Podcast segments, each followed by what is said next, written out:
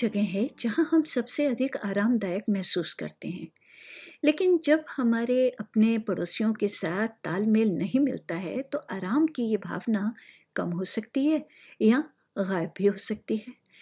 कभी कभी किसी पड़ोसी के कार्य या व्यवहार का आप पर नकारात्मक प्रभाव पड़ सकता है। सेटलमेंट गाइड की इस कड़ी में मैं, अनीता बरार, आज इसी विषय पर बात कर रही हूँ कि आस पड़ोस के विवादों में समाधान के रास्ते क्या हैं और आप क्या कुछ उम्मीद कर सकते हैं। साथ ही ये भी पता लगाते हैं कि कैसे आप ये तय करें कि किसी असहज स्थिति को कैसे संभालना है।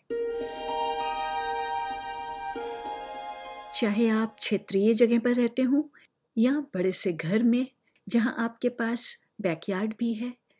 शहर के अपार्टमेंट में हो या उपनगरों में टाउन हाउसेस में। पड़ोसियों के साथ मतभेद और तर्क संभवतः उत्पन्न हो सकते हैं। University of Sydney law school में प्रोफेसर बारबरा मैकडोनल्ड्स के अनुसार पड़ोस के विवाद हमारे रहने की स्थिति और आम शिकायतों के होते हैं। I think wherever people live closely together, there will be neighbourhood disputes. And sometimes neighbourhood disputes arise even when people are not very close together, you know, even when they're a kilometre apart or something like that, because noise can carry across an empty space and a neighbour might block or obstruct entry to somebody else's land in some way. कभी कभी किसी पड़ोसी की कोई हरकत या चूक एक परेशानी का कारण बन सकती है लेकिन ऑस्ट्रेलिया के आम कानून के अंदर दो व्यक्तियों के बीच विवाद एक उस कष्टप्रद व्यवहार के रूप में पर्याप्त नहीं है, जिसे निजी उपद्रव यानी प्राइवेट न्यूसेंस कहा जाता है। यदि किसी न्यायालय को औपचारिक रूप से किसी मुद्दे को हल करने के लिए कहा जाता है तो वो कई कारकों पर विचार करेगा, जिसमें ये भी शामिल है कि आपकी शिकायत तुच्छ या अनुचित है या नहीं। उदाहरण के लिए, आपका पड़ोसी रात के बीच में ज़ोर से संगीत बजाता है या स्वीकृत घंटों के बाहर निर्माण कार्य करता है। ये एक प्राइवेट न्यूसेंस हो सकता है। या यदि आप अपनी संपत्ति पर पानी का बहाव बदलते हैं और अपने पड़ोसी की संपत्ति पर वो प्रभाव बन जाता है, इससे भी शिकायत हो सकती है। लेकिन वो हमेशा आपके परिवेश के संदर्भ पर निर्भर करता है।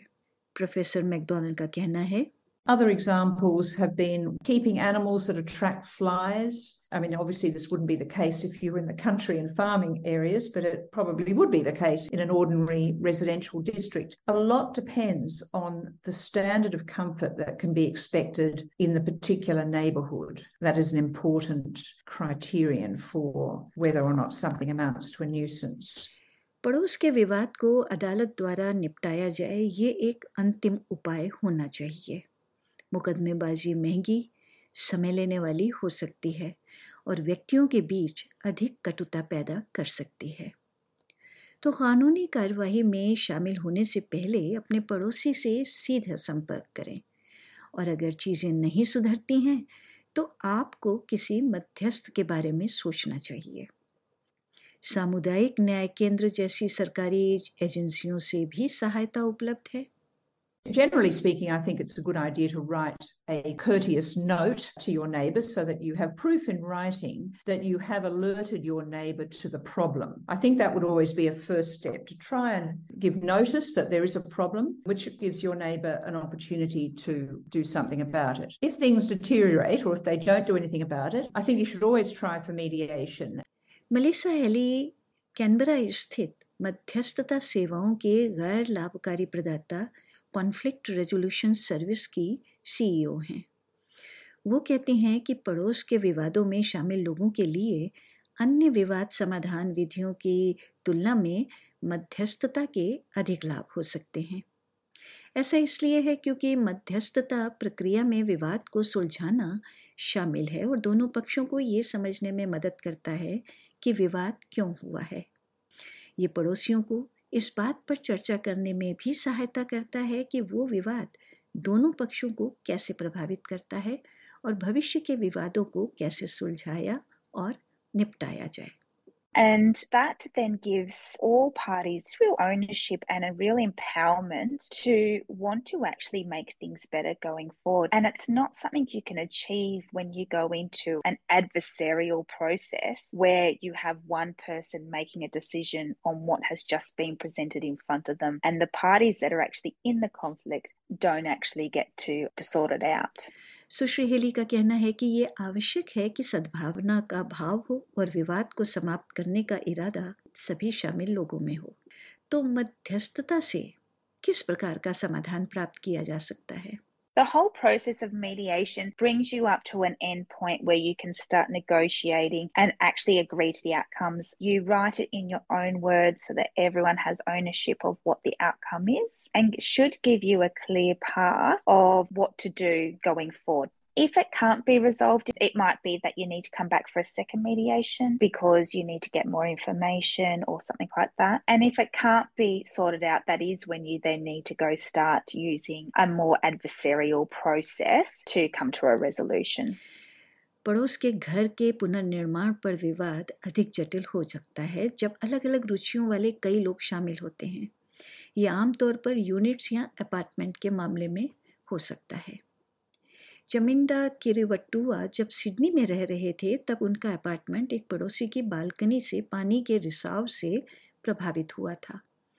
एक दिन भवन के अन्य किराएदारों को बिना किसी पूर्व सूचना के एक टेस्ट किया गया।